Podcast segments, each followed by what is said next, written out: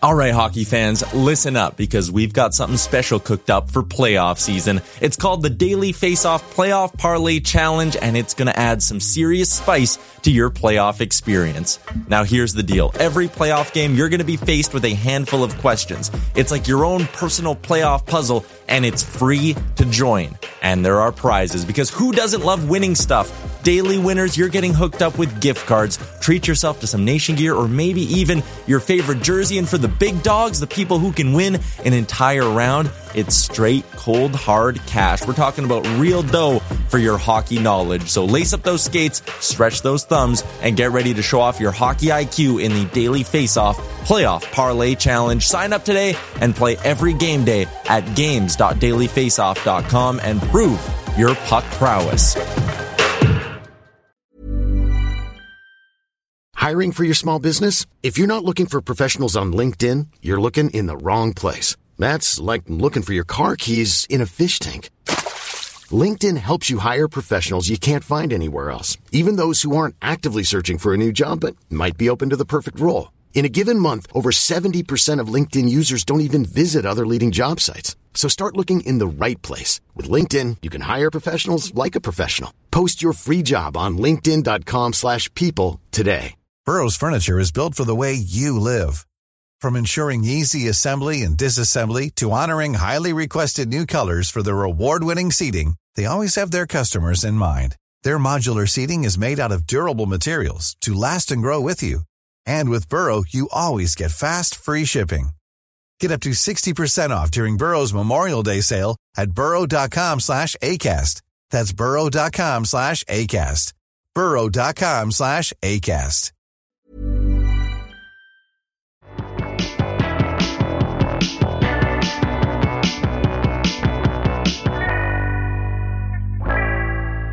Welcome to the DFO Rundown Podcast with Frank Seravalli and Jason Gregor on dailyfaceoff.com. Delivered by DoorDash.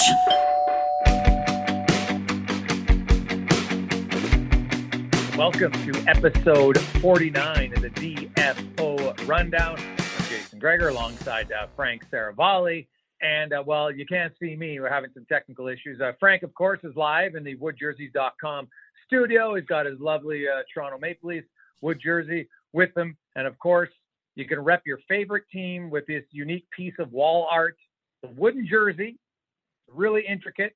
They got the brand new Seattle, and uh, they're going to have all the teams by the summer. So go there regularly. You can get one ordered. Makes your uh, fan cave, any room in your house, your office, take it to the next level.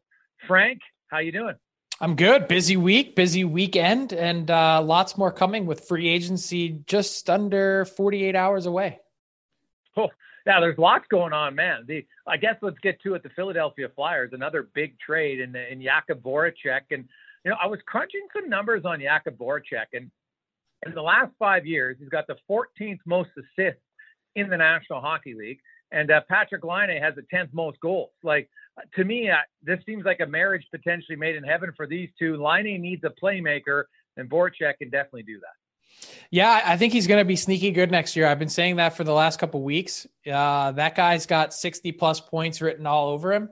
Uh, he actually had a pretty decent productivity wise season this year. The Flyers were just looking for a change. Obviously, needed to make some cap changes as well, eight and a quarter million. And I kind of like Chuck Fletcher's viewpoint here. We can't keep bringing back the same players and expect different results. So uh, they tried to you know, do a number of different things on their cap front. They traded a lot to get rid of Shane Gostisbehere and his cap hit. They were trying at a certain point on James Van Riemsdyk, and no one bit. And so Jake Voracek, they get a, a competent player in return in Cam Atkinson as well, a former 30 goal scorer who's got some spunk and some speed. Uh, he's a shorthanded goal specialist. And you know what I really like about this trade, uh, not just with no no retained salary, uh, it's a it's a salary cap wash uh, or real cash wash, I should say, for the Flyers and Blue Jackets. But in a really awkward summer for James Van Riemsdyk, he now gets a good buddy in Cam Atkinson that's come in and has sort of revived uh, a little bit of his interest there. So you've got a goal scorer in JVR that stays in the fold uh, at a I think a pretty reasonable cap hit based on what he's historically provided. And in Columbus, as you said, Jake Voracek, he's a guy that you know, I think he's so underrated in terms of his ability to carry the puck into the zone on his own as a zone entry machine. He's one of the best in the league at that. I think sixth in the NHL in assist since the original trade to the Flyers. So, uh, pretty talented player that's going to be highly motivated.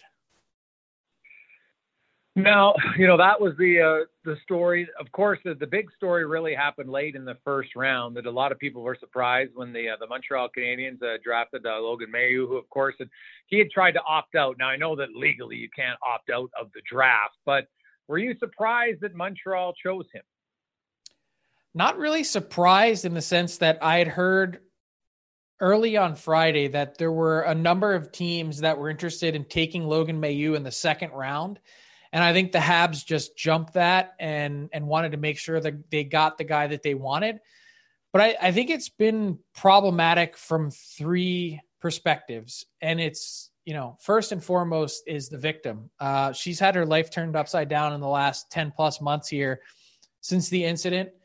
Um, and I think in, in a lot of ways, it, for a player that a lot of people were expecting repercussions from, there are none because Logan Mailloux, who some teams saw as a borderline first round player anyway, still ends up getting picked in the first round after this crime and paying the fine.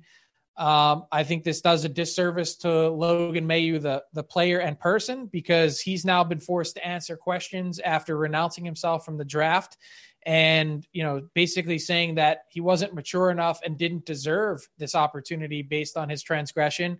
And then I think this also does a disservice to the Montreal Canadiens and their fan base and their brand. I mean, let's face it, they could have had this a lot better prepared than they did. You know, if you were to come out on Friday night and say, we're selecting Logan Mailloux, and these are the five steps that we're taking in our concrete action plan, we've thought this through, we've done our due diligence, here's X, Y, and Z what we're doing, and and and present that to everyone, I think you know, at least people would be a little bit more comfortable with the idea of it, knowing that they were well prepared. And I think the way that they've sort of willy nilly gone about this since then, you know, not having that plan in place, still now just formulating it, I think they look like a team that was unprepared. And I think they've also done a disservice, you know, to their fan base as well, who have so many questions that haven't been answered. And you see the really awkward press conference from their chief scout uh, in Trevor Timmins.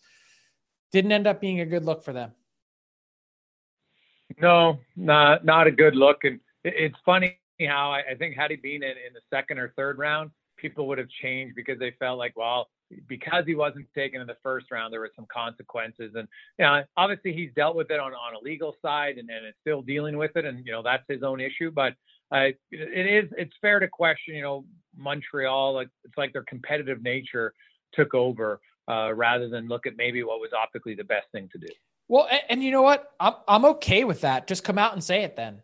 Um, because yeah, how, how do you think the New England Patriots have been so successful? I mean, they took on players who had broken the law, uh, weren't going to be signed somewhere else, and gave them a home, and they've won Super Bowls because of it.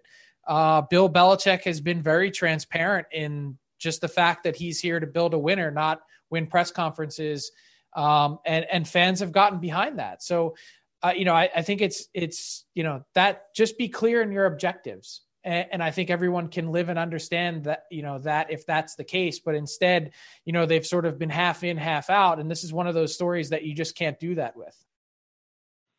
No, and it's definitely one where you know hopefully people learn from it and, and move forward to you know from what Mailloux did that was clearly uh, wrong from the get go, and you know you hope that um, the the the young uh, woman involved here will, will be okay uh, long term from this. And you know, everybody in society just have to uh, reconsider some of their actions at times and look and say, hey, wait a sec. So, um, you know, there's definitely lots of people have to learn. And the Montreal Canadiens, I agree with you, Frank. Transparency on anything. If if, if we want to have tough conversations, then you have to start the conversation and open it rather than just say nothing, which ends up always, always being worse nowadays more than ever people like to communicate so come on and i i don't have to agree with you but i'll respect you when you you give me what your plan is and what your ideals are on it so uh, we'll kind of move from there now free agency starts in two days on wednesday and you know there's lots of big names out there you had your uh, free agent top 75 board at dailyfaceoff.com and no surprise dougie hamilton's right at the top of it. Uh, who do you see? Do you have a few teams, Frank, that are like front runners you think to land Dougie Hamilton? Because everybody knows he's out there. I haven't seen a ton of well, this guy's this team's an automatic fit. Where do you see him going? Well, he's been already linked to New Jersey, and so that has to give me some sort of indication that at least the Devils have, at the very least, you know, put some feelers out there about their interest in Dougie Hamilton. And that's really kind of the tough part about talking about all this is that they're not supposed to. Like this is you know that's not within the rules. So let's just determine that before we go any further and just say that you know whatever is said here or whatever has been reported out there like there's pretty clear rules in place. There's no interview period this year. Dougie hamilton's a little bit different since he was given permission. Zach hyman was given permission to talk to other teams. So um, dougie hamilton and, and hyman are in a unique situation in that case. Patrick nemeth there's a report out there from larry brooks at the new york post that the defenseman will ultimately be signing with the New York Rangers on Wednesday. A couple of the buyout guys. So if you hear their names connected to teams, Ryan Suter, Keith Yandle, Tony DeAngelo, they all are unrestricted free agents at the moment and can agree to terms, but can't register the contract until Wednesday. So, um, just set the, to set the ground rules from that perspective. Uh, Dougie Hamilton, as you as you pointed out, uh, linked to New Jersey. Uh, I wonder still about a team like Seattle, oodles of cap space. Uh, you know, this is the type of player that you would want to use it on. Um, you know, given his really unique and consistent offensive nature, uh, and, and, something that they also just don't have an element that they don't have on their blue line at the moment. So I'd have to think about Seattle. Uh, it sounds like they touched base at some point during the exclusive window as well. Um, and yeah, I, Dougie Hamilton to me is sort of right at the top, and then a very close second is Gabriel Landeskog, and then there's probably a pretty significant drop off from there. Well, it is fascinating. So let's start with the guys in, in Suter and Yandle, uh, Parise, uh, and you mentioned Tony DeAngelo. So three defensemen and a forward who have already bought out. I think you know Parise is likely going to get the, the lowest um, AAV amongst those players. And you know Ryan Suter, you know that that buyout is still a little perplexing to me, just because there's no savings really, and, and outside of year one for Minnesota. Um, not and, it's and not Tony perplexing for me. That was really? a, that was a room cleanser, is what that was. That was yeah, uh, our okay. team is heading in a different direction. Ryan Suter uh, quite clearly had the ear of the owner there. Some people called him Craig Leopold's best friend. I don't know how that always worked out with his teammates. And so, um, you know, some people think Ryan Suter is a locker room lawyer, uh, difficult guy to be around. And that's why I'm really interested to see where he lands. Is it immediately with a cup contender? Uh, he's been linked to Dallas. I know Boston has interest, Florida has interest. Uh, those are all teams that are in the mix for Ryan Suter. And what kind of deal is he going to get? Is he going to get some term? Because I think everyone thinks he can still play a bit. Oh, I, I don't doubt he can play. And it's funny to mention that, Frank, because the key thing is, you know, Suter, when he got all that big money from the owner, I think now that, you know, they're like, hey, you know, owner's probably talking to him lots. Well, when he goes to a new team, that's not going to be the case. He's not going to have the big contract or anything. And, and you wonder how quickly he can adapt and, and be just you know, another one of the guys in the room. And I, I think probably on a veteran team with a really strong leadership core in the locker room, it's a lot easier to uh, absorb a player like that in your room. And that's why I think a team like a Boston would make a little bit more sense. You've got a Bergeron who's been there forever that everyone looks up to. Um, you know, I, I, think it might be a little bit more difficult in Dallas. Um, not to say that Jamie Benn isn't a strong leader, but um, you know, I just think it, it's different in Dallas, um, especially mm-hmm. with the young guys on their back end that really play a significant role, like a Miro Heiskanen. So, does Ryan Suter overshadow any of that? And and then how does he fit in there? And and Florida, you know, I, I could see him fitting in in Florida as well. The team I'm fascinated by the most, Colorado, because you got Landeskog, Grubauer, and Brandon Saad. Those are three. They're rated second, third, and eleventh on your uh, free agents 75 board, Frank. And, you know, obviously really good players. You know, Gabriel Landeskog, the captain, Saad came in and just does what he usually does, scores 20 goals and, you know, grinds it out with some good possession numbers. And Philip Grubauer had a breakout year. Like Colorado, they just signed Makar, and I like that contract for them. But man, you lose those three players. I'm kind of curious. Well, who are you going to replace them with to remain competitive? Yeah, I I still think Colorado is the odds-on favorite to keep Landeskog. I, I just like I said before on the pod, th- those guys have gone to some dark places in negotiations and have made it through to the other side. I'm not as sold about Grubauer because I think they're holding pretty firm, knowing that they're probably going to have to pay Landeskog. And so my intel suggests that they've held really firm on Grubauer at five times five. And Grubauer thinks coming off of this, or at least his camp thinks that coming off of this Vezina finalist season that he played so well, that he deserves to be somewhere in the sixes. Now, the only thing is, is that the numbers would suggest based on recent comps, and I put this out there as I sized up the goalie market, which to me is so fascinating and we can dive into in a second, is the comps would suggest that Grubauer probably shouldn't be a penny over where Robin Lehner was last year with Vegas, five times five. You look at right before they signed Robin Lehner, same age, 29. Lehner played 135 games. Grubauer played 113 Lehner's save percentage then 919, Grubauer 918. So, you know, the comp would suggest that that's sort of the ceiling, which is why I understand why Colorado is held firm. Now, with regards to Saad, I don't see him coming back. Um, I, I, guess it's possible, but uh, I think a couple teams out west have been interested. Los Angeles would be one. Uh, he was mentioned with Pittsburgh. He's a Pittsburgh kid. Uh, that would be interesting. Um, and then I, you know, I think the rest of the field would be pretty open for Saad in terms of that scoring punch. And you said who could they replace him with? One guy that I think they've been interested in is Jaden Schwartz. Now, a lot of people think Schwartz is a done deal to go to Seattle. I don't think it's done yet, but I think there was certainly a mutual flirtation process that went on during the exclusive window. Yeah, I'm I'm kind of intrigued to see what Seattle does, considering how cautious they were with cap space at the actual draft and save themselves a lot of room. And you know, if um, and Ron Francis has talked about it a lot. I, I don't see him just spending like a crazy man by any stretch. But uh, I look at their lineup, especially up front. They got to get some other offensive guys if they truly want to be uh, competitive. But uh, Colorado and, and Landeskog, that does make sense. The goalie market is interesting because you know what? Uh, there's, you know, Toronto, uh, the Avalanche, of course. Um, you know, who knows what Vegas is going to do? Although I wouldn't be surprised if they actually just stuck with their uh, with their two goaltenders. You know, Mrazek's out there. The Buffalo Sabres clearly need goaltenders. Linus Ullmark, Frank, is an interesting name because I could talk to Kevin Woodley and other guys, and most believe he's the best goalie available. Obviously, yes. there's a little bit of concern about injuries, but you know, Linus Ullmark, I could easily see Colorado just going to Grubauer and saying, you know what, you don't want this. I think Linus Ullmark would take it because there's nothing in Linus Ullmark that suggests that he would be asking for six mil based on his uh, career and his and his games played thus far.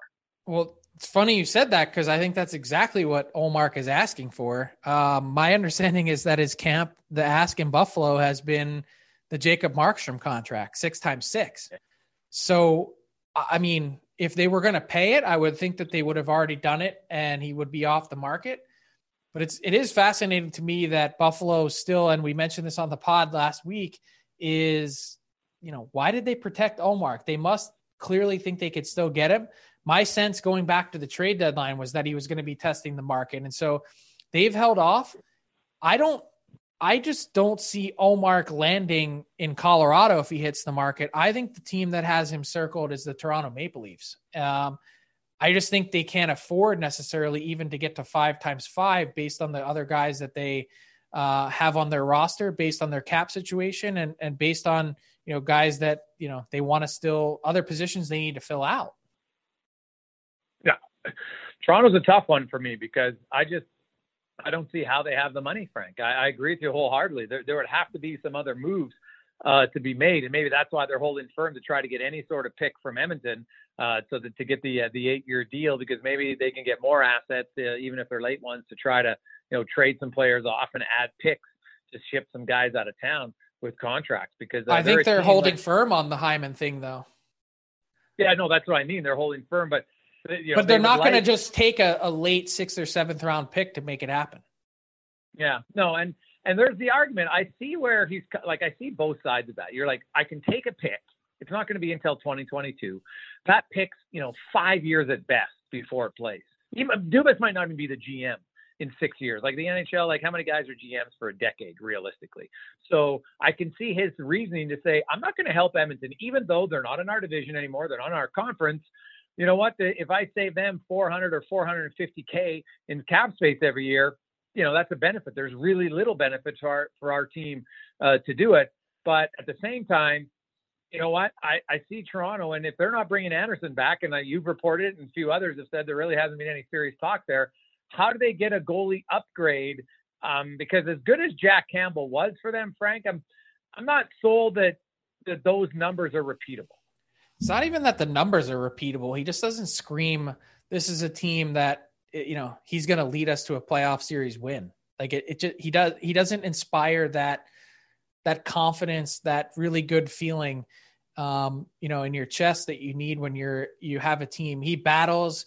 He's a great story. He's a nice guy. He's all those things.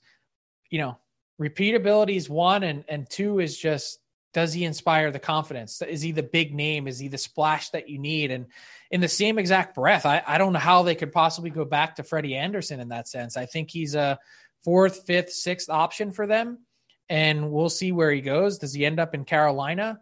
What you know? What are the Canes Do They need a uh, they need a starter and a backup. I, am still scratching my head over the Nedeljkovic thing. I, I in a way I admire Carolina, and we've had uh, Don Waddell on to talk about their path and, and how they see things. But that kid's good. He just is, and and they they love him. His teammates love him. Ned, uh, he's a competitor and he wins. He's won a Calder Cup. He was a homegrown guy. Like if you go back and you look, this smells like a Jason Gregor story. And I was thinking about this over the weekend because you've been so good at historically looking back on on trends and things that have happened. Almost every guy that's won the Stanley Cup the last decade plus is a homegrown goalie. I mean, mm-hmm. you go back, you look at Vasilevskiy, you look at Binnington every single year, Holtby, uh, you know, it, it's it, what Matt Murray. Uh, I'm just trying to go back in my head and think about the last Cup winners. Corey Crawford was. Uh, that's yeah. 2015. 14 was Jonathan Quick. He yeah. was 13. Crawford again. Boston. Is the yeah. last is the last one that wasn't. Yeah. They've all Tim been homegrown. Thomas. So why'd you trade? Why'd you trade Nedeljkovic? Well, maybe they feel that he's not their guy.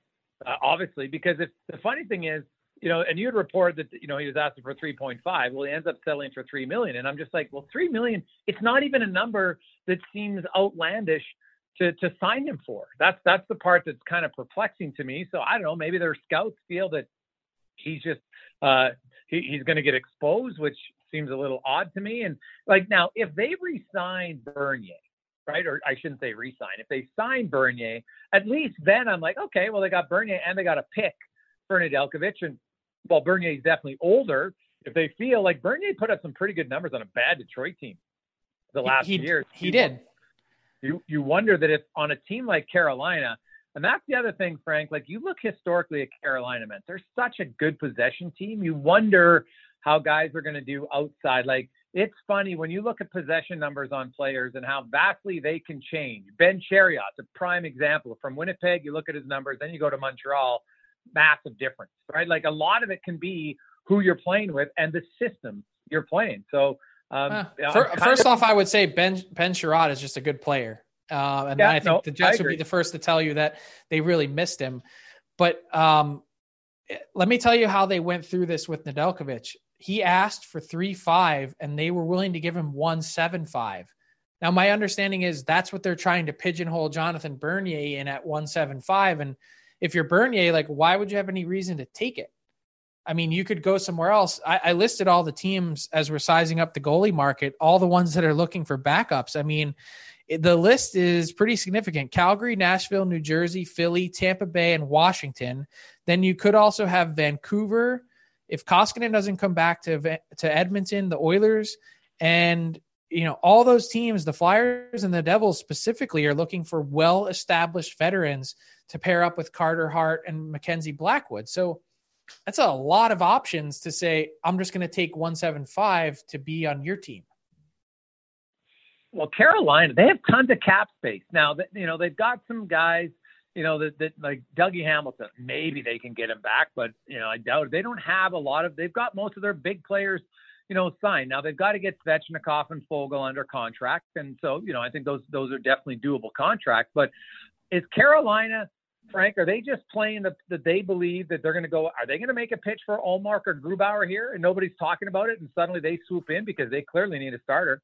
I don't think so. I don't. I think their mantra is just that they're not paying a goaltender big money. They think the position is volatile. They think that from year to year it changes uh, in terms of stability, and that you could essentially flip a coin. That I, you know, my guess is, and and maybe they blow this all out of the water, and I look like an idiot reading the tea leaves. I, I think that they they want to spend as little on goaltending as possible. That they think that they could get just as much from someone in the $3 million range as they could someone in the $6 million range, and that that's their play.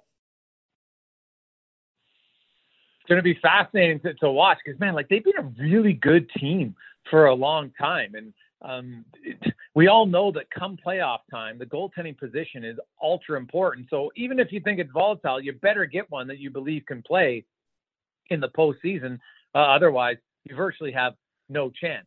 Now, moving to uh, to the blue line, Frank, we've talked a lot about Dougie Hamilton, and he he's obviously a big one. Tyson Barrie's an intriguing name. Now, I know the Oilers and him have, have talked contract. I just Tyson Barrie, when you've got Ethan Bear and Evan Bouchard, I don't think all three of those guys on the right side makes a lot of sense, right? Edmonton also doesn't have a ton of cap space. Um, I think Barrie would like longer term here a little bit. Uh, Seattle's got a ton of defensemen. What what are, what are your thoughts? Where do you think do you see a fit for Tyson Barrie? I mean, I do see a fit for Tyson Barrie in Edmonton. Uh, I think the Oilers are interested. I think Barrie is interested. And I don't know that the term is exactly what you might think it would need to be. I think Tyson Barrie, you could get him for three times 5.25. And I think it, it, it can flex based on the type of term that you want to give him. If you give him a fourth year, you could probably slide the number down a little bit, maybe to five. Four times five is 20 or if you want to go two years, you could probably get him at six. Um, that's my guess, sort of on how things have played out to this point. And I, like I said, I think the interest is mutual. Um, I think they would be working hard to try and get him.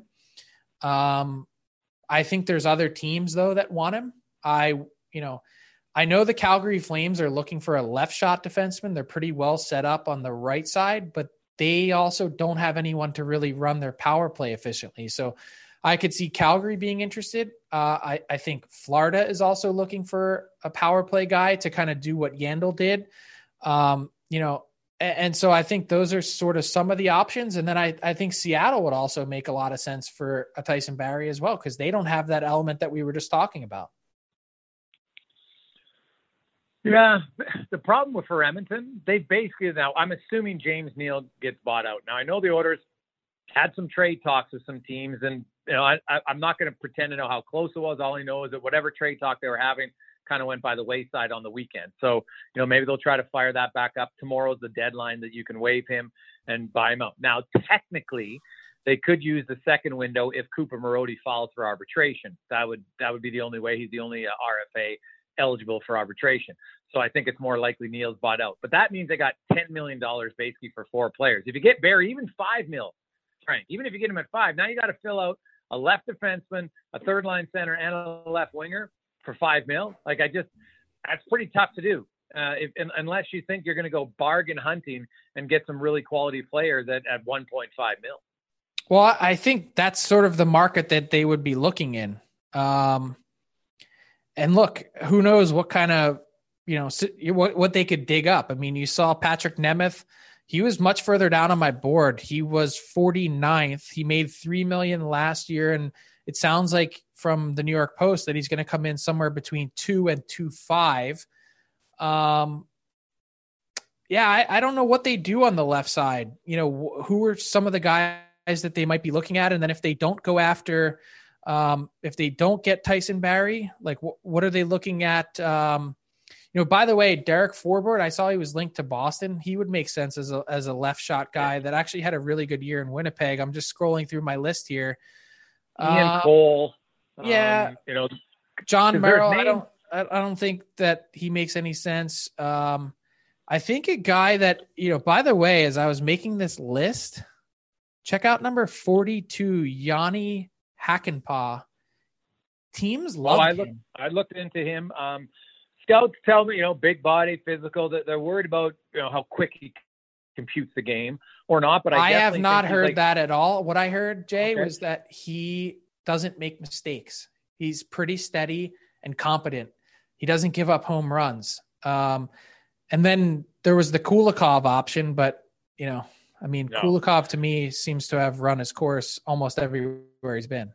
Yeah, the thing with Kulikov is he can play really well, but then he's prone to that big 10 bell uh, error that, that, ends up in the back of your net. I will say, you mentioned Derek Forbort. The reason I like Derek Forbort, there's a few. Number one, he can play left or right, and I think versatility on the back end's huge. And another guy who I would uh, I would link potentially to Edmonton, Frank, is Tucker Poolman. Now, Tucker Poolman, you know what? Because did you know he played 44% of his time against elite forwards last year? Now mm-hmm. he's paired with Josh Morrissey right? And he's one of those guys that doesn't maybe get a lot of talk, but if you're a defenseman who can who can just kind of eat minutes, right? And especially if you can hold your own against uh, the top end players, there, there's definitely value in that. And the other right defenseman that I think actually would make sense for Edmonton, because I did a comparison over the last two seasons, Cody Ceci and Adam Larsson have basically played identical minutes five on five 1786 for Larsson, 1779, like a difference of seven minutes. Um, Ceci actually has better possession numbers in all of those. Now, Larsson's more physical, and Larsson had more defensive zone starts, right? Um, actually played more time in the penalty kill, but gave up more goals. Edmonton's penalty kill has been pretty good. I I wouldn't be like Cody Ceci for years. Like his numbers, his his uh, analytics numbers were off, right? And and he was making like four mil. But at 1.25, Frank, like Cody Ceci's a player. I think teams are going to look at it and say, hey, we don't want this guy to have to play a lot of tough defensive zone minutes, mm-hmm. but he can he can fill minutes for you at not a big cost, and he's a big body who doesn't get injured a lot. Um, those are the I think you know Edmonton's looking to find a right and a left defenseman to kind of split the minutes of Larsson because I don't see one guy on the free agent market who t- who who's as physical, blocks all the shots, does everything. Now Dougie Hamilton obviously does, but he's in a mm-hmm. different category, right? And so I think when you when you look for certain teams like Edmonton, the Larsson created a pretty big hole. So they have to try to find two guys to fill because while they like Chris Russell, Chris Russell at this stage is probably a 50 game guy because he gets hurt because he's blocking shots with his face and his ankles and everywhere else. And you know he's a smaller guy. I think he breaks down. I think that's what they want. And I'm and I'm also intrigued to look at the third line center because there's a lot of teams out there and Nick Bonino, I know you have him, Frank, at number 39. I want to talk about the centers because you have Danault uh, well up there, as you should. He's at number seven. You know, Wennberg from Florida, you have him at number 13. Paul Stastny, I haven't heard a lot about, who can still play, is a guy. And I was surprised that you actually had Bonino and Haula below Glendening because I think Glendening's basically a four. He's a specialist. He's a good four. But Haula and Bonino at least have the potential to give you some offense in the three hole. I understand where you're coming from. I think um, I think Glendening's a guy where the phone's just been ringing off the hook. Um, I think, you know, just to address some of the names you brought up, I think Paul Stastny's got a lot of game left. Uh, I really do. Um, and I think when you look at Wennberg, he had a fantastic offensive season. He actually remains in talks with Florida. They're trying to find a way to keep him and bring him back. 16 goals in 55 games, basically a career year in that sense, uh, on a one year deal after being bought out. And so uh, he's looking to get paid. I think teams that have evaluated Wennberg, though, say that he is basically Alex Kerfoot in terms of what you can actually expect to get from him in production. Um, you know, sort of in that 10 to 12, 13, 14 goal range. He's not going to come back and score 16 again, just had a really good year. And the other center you mentioned was Danault. I mean, Danault's cashing in as the premier sort of defensive center on the market. So he's going to get well paid. Um, and I, you know, it's funny, like another guy that hasn't really received a ton of, uh, a ton of publicity that you know, I think can come in and really have a dynamic season on a one year deal is David Krejci. Um, a lot of teams were saying to me, I'd rather have David Krejci on a one year deal rather than Alex Wennberg on a four year deal and and see if I can figure out, you know, get another 40, 50 point season out of uh, out of David Krejci. So there hasn't been a lot of talk about him going back to Boston. He's been there 15 years, almost a thousand games with one team. Um, you know, he's another guy on that center market that's interesting. Last year, we saw Tyson Barrie have to sign kind of that show me contract. Played very well, worked out on the power play in Edmonton. You also had Mike Hoffman, similar. Now he got four mil, but a short term deal. Do you are there players that you get a sense in conversations that are high on your list but might have to settle for that short term contract? I mean, Tony DeAngelo is the obvious one at number 12, right? Um, you know, he's going to have lots of options. I think his preference would be to get some term so that he doesn't sort of have to go through this again. But I think any team that's looking at him that needs to get a green light from ownership in order to sign him based on his past transgressions in his career that they're saying we don't want the risk. You know, we'll we'll we'll sign him for one year and see how it goes. The sort of prove me contract, but it prove it contract. If he can come in though and put up another 50 plus point season and help a team win a couple rounds in the playoffs, well, then Tony DeAngelo is going to bounce back as a six million dollar defenseman somewhere. So he's young, still just 25, uh, has a lot, you know, has some growing up to do and um, you know, I hope he's taken the last six months uh, since he was exiled from the Rangers to do that. But it's interesting though about a guy like Hoffman because Hoffman was on the block at the trade deadline, didn't get traded, came in on a one-year deal and scored 17 goals in 49 games. That equates out to somewhere around 27 in a normal 82 game season. So right in the usual Mike Hoffman special, the typical year. And it's funny because Hoffman actually really grew on the Blues in the last half of the season after the deadline, the last third of the season. They felt like he dug in a lot and they were like, oh, they totally changed their opinion of him. And I think as we get close to the deadline here, to the to the market opening, the Blues are right in the mix to re-sign him to a longer term deal uh, where he might actually end up getting a raise on his AAV, uh, which is interesting enough. So, you know, I think the Blues and, and Hoffman continue to talk uh, and he's a really interesting guy moving forward. Uh, another player who I believe might be in that category of a show me contract, who I think will give you good value, is Thomas Tatar. Thomas Tatar, the last three NHL seasons, is 22nd in the entire league at five on five scoring. And when you look at value players who can contribute, he's got excellent possession numbers, five on five. I know he didn't play in the postseason. And I think that that's probably going to hurt Thomas Tatar in his negotiations because recency bias is a legit thing. People are going to look at it. They're going to look at his, his career in the playoffs and say, ah, oh, geez, he hasn't done a lot. I'm telling you, if you're a team that needs help five on five scoring, Thomas Tatar is the guy I'm looking at all day long. Because when you're, to, and, and he's 22nd, Frank, on a team, and I, I really like Phil Danault, but no one really associates Phil Danault as like a dominant um, offensive center. He's a good five on five player, right? And Gallagher, maybe it was just a good combination of the three of them. But man, I think a one year bet on Thomas Tatar, I've said it like the team, you know, Edmonton would be ideal. Now they've got Hyman and Nugent Hopkins. So if you get Tatar, then you would probably move Nugent Hopkins to your third line center, which I'm not sure they, you know, they, I think they'd ideally like to just keep him on the wing and get a third line center who can compete with Ryan McLeod. Mm-hmm. But, you know, Edmonton, is that I think there's an option there to go with two left wingers and a center, but I really like him as a surprise. And the other guy that you have way down on your list is Sean Kuraly out of Boston, Frank. And there, there's just a lot of little nuances about his game. I think that's a player who I'm kind of surprised hasn't re-signed, but there's a lot like he's a bottom six forward on your team, no question. But I think Sean Kuraly can, can can get you really good value in the free agent market. So I want your thoughts on him and the one guy who everybody thought was going to re-sign in New York and yet to hasn't is Casey Cizikas. What happened to him? Yeah, I don't know what happens to Casey Cizikas. You know, I just in in calling around to you know GMs and agents over the last you know few days, someone said Casey Cizikas was looking for five million dollars, and I was like, five million dollars? Like, really? It, you know, hmm. I, I, get that he's got a 20, 20 goal season on his resume.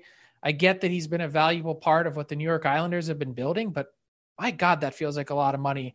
And again, I say that not knowing if it's accurate, um, but just as a disclaimer, but that was the chatter. And I was like, huh, that's a lot. I agree with you on Kuraly. And I also like about him is that having watched the the Bruins playoff runs pretty closely, uh, when they got to the final in 19, like he was a pretty big part of their success um, in terms of that that grind that they had to your team coming at uh, you know playing against teams coming at you in waves. He was a big part of that. So uh, I could see Kuraly certainly having some value. And by the way, um, another guy that I think has interest and a lot of people think is going to Seattle, Pierre Edouard Bellemare I think I view him in that same category, the sort of prototypical bottom six forward energy, pretty consistent in terms of production and goals. Um, and I wanted just to close the loop on the conversation we were having about stylistic fits um, for a team like the Oilers and what they're looking for on their back end is Zach Bogosian. Now, I'm told Zach Bogosian is not going to play in Canada. He wants to stay in the U.S.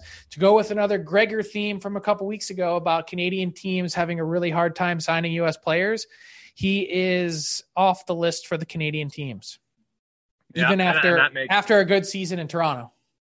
Yeah, that makes uh, that makes a lot of sense. Um, one other team, the Vancouver Canucks. They made a huge trade, of course, and, and I don't think there's any question that their team has infinitely improved their talent for this year. If you're concerned about Oliver Ekman-Larsson's long-term contract, okay, that's valid. But the two players they got from Arizona are much better than the three players they shipped out. And the cap hits right now going to be very similar. So I, I, think for the for the first year, there's a no-brainer to me in Vancouver. But what about Quinn Hughes and Elias Pettersson, Frank? What like do you think a three and four year deal is is ultimately here? Are they going to get these guys signed long term? My guess is that they both sort of end up in that bridge territory. I don't know what the real incentive is to sign long term. Like get a little bit of piece of security now, something that makes you comfortable that, you know, you can probably, you know, if you know everything were to go awry, that you could end up retiring and not have to work again. But hold out, you know, give yourself some time to really bounce back, uh, especially after you know a little bit of a down year for Hughes, um, and obviously the injuries that popped up with Pettersson. Play, you know, play the long game. If you know, if if I were the agent to those two guys, that's what I would be sort of preaching.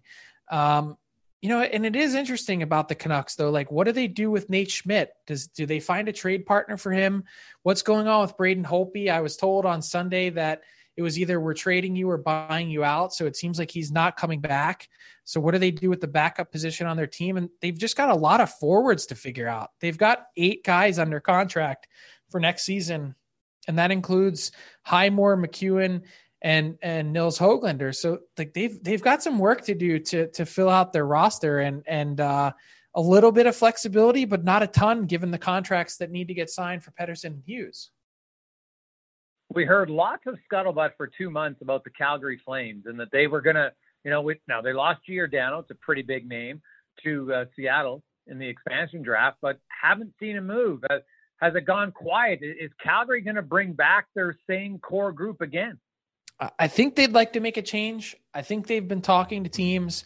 I, I think they've been investigating what the market is like for Johnny Gaudreau. And I think after seeing what that was like, my sense is that now in the beginning of this week before free agency opens is that they're circling back to the Gaudreau camp to find out what it would cost to get an extension done.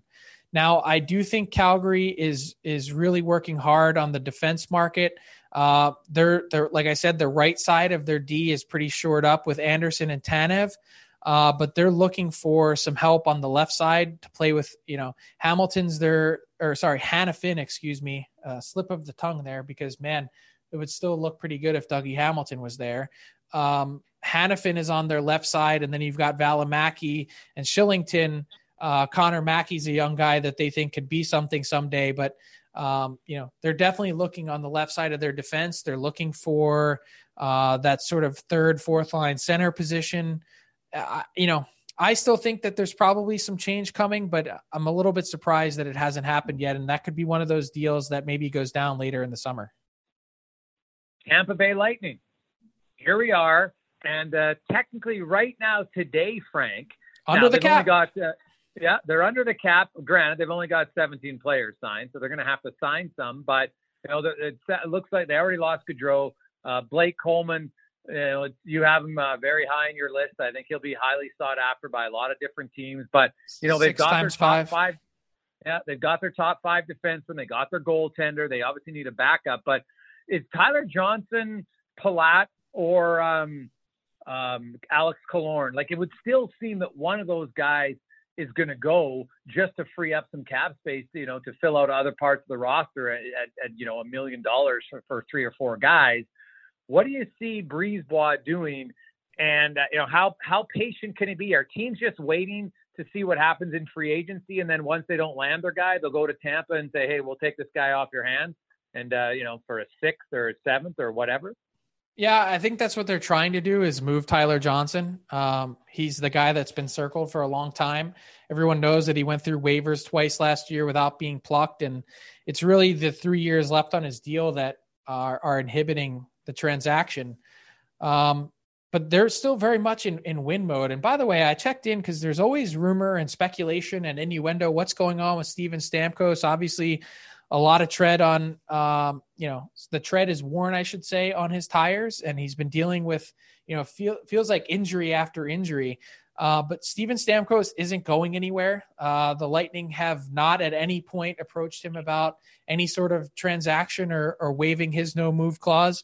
So that's not on the table. So I wanted to put that to bed because for whatever reason, it, it, it's always talked about as everyone is thinking, you know, what did the Lightning do to try and create and free up some flexibility? And I think on the back end, they're approaching a few team, a few free agents or will about the idea of taking that sort of short one year deal, come and, and prove it here and cash in somewhere else, kind of like a Kevin Shattenkirk did. So, um, I, I, one name that I have written down with a question mark in my book is Keith Yandle. Does Keith Yandle make sense um, for their back end on a on a short one year uh, low money deal to come in and try and win a cup? Hmm, interesting. Uh, the, there are two other teams that you know, older teams that, you know, have got a lot of big contracts, the Washington Capitals and the San Jose Sharks. You know, a, a, lot of people felt like just based on his numbers that Martin Jones would kind of be primed for a buyout at 5.75 for three years remaining. And, you know, it definitely lowers the hit quite a bit. They brought in Adin Hill, who they still have to sign. You know, I've heard some talk though that Martin Jones, his off-season training is kind of getting back. He kind of went away from some of the technical stuff that you should do, and then maybe he's getting back. Do the Sharks are they just doing what Edmonton is and wait until the last possible moment to buy out Jones, or do you think they might go with the Jones Hill tandem? And if so, uh, what type of trades, if any, are we going to see out of San Jose? Uh, your guess is as good as mine. I mean, look, I, I, I really don't know what the Sharks are doing. Um, they haven't to this to this point, to my knowledge, engaged on, you know, whether or not they're going to buy out Jones. Like to me, you can say a lot of things about Martin Jones, but goddamn, has he been consistent the last three straight seasons at an 896 save percentage, identical in each of those three years 62 games, 41 games, and 34 games. That's like a 100 and whatever that comes out to 137 straight games at an 896 save percentage. Like that's unbelievable. Um, and I, I just I, I can't believe that they haven't tried to move on from one of their big three defensemen on the back end. Karlsson, Burns, or Vlasic. I, I honestly, you know, it sounds funny to say, but like obviously the Karlsson deal is so incredibly damaging with his 11-5 hit, but man, five years left of Marc-Edouard Vlasic till he's 39. That hurts too. Like they're like they're all pretty painful in their own way and and they still haven't found a way to surround those guys properly with you know some depth on the on to assist them even though i guess they should be theoretically carrying themselves yeah, like I look at Washington, and you know, when you see they've got to sign Ovechkin, and you know, we're hearing pretty big numbers for Ovi, so they're going to have to shed some salary. And you know, a lot of people think Nick Jensen makes sense. You know, he's a 2.5 cap hit. They've been uh, trying to move Nick Jensen for two and a half years. Yeah, and so it's easier said than done. And and you wonder, you know, did do they maybe surprise people? And you know, Justin Schultz is who's got one year at four million uh, because they're going to have to move out someone. Frank, there's just the money doesn't work uh, unless Ovi's going to shock us all and take uh, way below what uh, the expectations are and what he's going to take. And you know, like you're hearing, you know, nine million and potentially maybe more. So even if he goes to eight, Washington's got to move some guys. I, I'd be surprised personally if his deal is not eight figures. Um, the rumor, the latest one was three times 10. Uh, I heard that his initial ask was 12.5 and that they had ballparked or budgeted 11.5 to see him go down to nine or 10, like I, I don't see him taking a pay cut based on how productive and consistent he's been.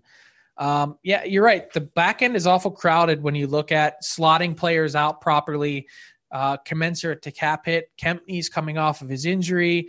Brendan Dillon is incredibly popular, and they could find that'd be the easiest guy to find a landing spot for. But are you making your team worse and moving Dillon and Schultz? Of course, the fact that they exposed him in the expansion draft probably gives you an indication as to even though he had a productive season, 27 points in 46 games, that he could be a guy that could go as well. Now, Frank, uh, just for fun, we're actually uh, we're going to do rapid fire with you today. A little bit of free agent rapid fire brought to you by DoorDash, the proud sponsor of the Daily Face Off, as well as the Nation Network of podcasts, restaurants, and other food delivered right to your door. And right now, if you're a first time user of the app, you can get the download the DoorDash app and you will get 25% off and no delivery fees. All you have to do is use the promo code rundown DD. That's rundown DD. Get the uh, DoorDash app to your phone, deliver Popeyes Louisiana chicken, Frank. You used it the other day, the rip chicken. It's unreal. Got it through DoorDash. All right. So we're going to have a little fun and rapid fire today, Frank. Uh, no personal questions because I already know enough about you. So uh, I want to get to uh, some fun ones as far as which player do you believe is going to, who everybody thinks is going to be a big time signer, ends up having to wait and doesn't sign until day five, six, or seven and ends up taking a short term deal?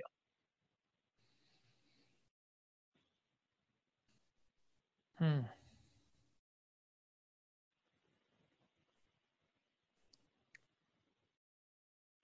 Mm, there's nothing rapid about this rapid fire. I'm going to say David Savard. Ooh, I like that one. Okay. Um, ultimately, which goalie is starting the season in Carolina? Freddie Andersen.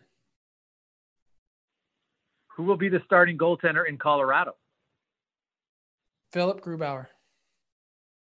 Okay. I like it. Um, one last one for you. You mentioned David Krejci. Like there was all the talk, him and Tuukka Rask.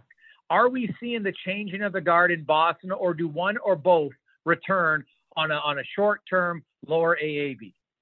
Well, Rask is out until 2022. So my guess is they try and start the year with Swayman and Vladar, and then, you know, if they need to bring back Rask at a certain point that they do, but Rask doesn't have any interest in playing anywhere else. So I don't think he's going to be signing anywhere else. It's either Boston or that's it. Okay. Krejci? Krejci, I think, I think he goes somewhere else. Why wouldn't they have already gotten it done? And uh, you've been all over the story from uh, from day one. So give me your best guess on who signs Tony DeAngelo. The Toronto Maple Leafs. It's a little rapid fire brought to you by DoorDash. Now, Frank, before we go, um, uh, a few other quick ones. Uh, Jake Virtanen, of course, is, is now a free agent. Um, you know, his, his agent was uh, was on uh, with Rick Dhaliwal talking about uh, on, on their podcast out of Vancouver and how it was maybe a combination of obviously his off ice issues and then his on ice play how do you view this? Where, where do you see the NHL and you know our team's going to be leery of Virtanen? Well, I think they should just be leery based on his play. Jake Virtanen doesn't have the hockey IQ or hockey sense to really be an impact player on any team. So I think that's what's holding him back more than his off ice transgressions, which should still be questioned anyway. Yeah, no, that's uh, that's totally fair. Now, one other one, when you look at, we've had it, you know, there's some pretty big names that have been traded.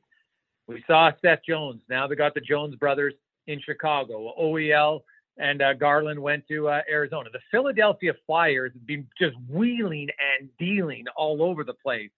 But here we are, no Jack Eichel. What's your latest on Jack Eichel and uh, what happens with him? Man, was Kevyn Adams' press conference telling? what's going on with Jack Eichel and his health, and they got like a shrug, like it was like almost saying, "Don't don't know, don't care." Uh, I didn't want to overstate it last time and say I, think I said there was a zero point zero percent chance Jack Eichel starts training camp with the Sabres. I don't want to increase it to 0.1%. I did wonder as the week went on and we got through the draft and, and Jack Eichel wasn't traded.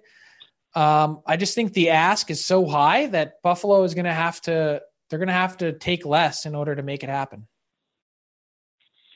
It's going to be fantastic, Frank. Uh, we looked at free agency, and uh, of course, uh, when we uh, reconvene, I'll get my uh, video stuff fixed, and uh, so you can see my pretty face and I can see yours.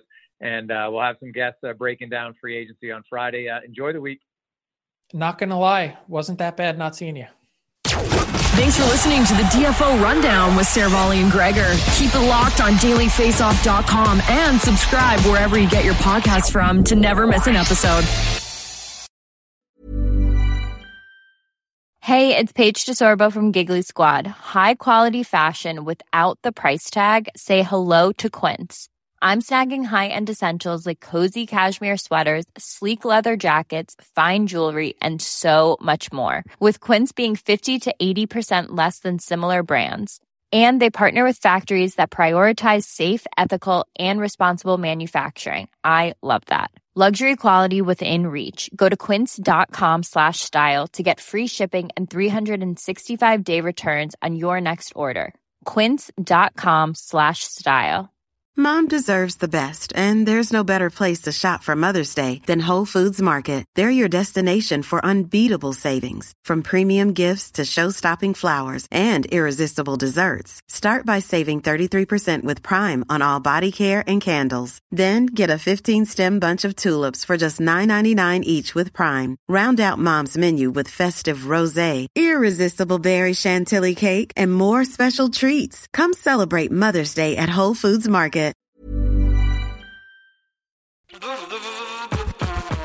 All right, hockey fans, listen up because we've got something special coming your way this playoff season. It's called the Daily Faceoff Playoff Parlay Challenge, and let me tell you, it's going to add some serious spice to your playoff experience. Now, here's the deal every playoff game day, you're going to be faced with four questions. It's like your own personal playoff puzzle. And here's a sneak peek into some of those questions we'll be firing your way. First up, you got to pick the winning team. That sounds simple, right?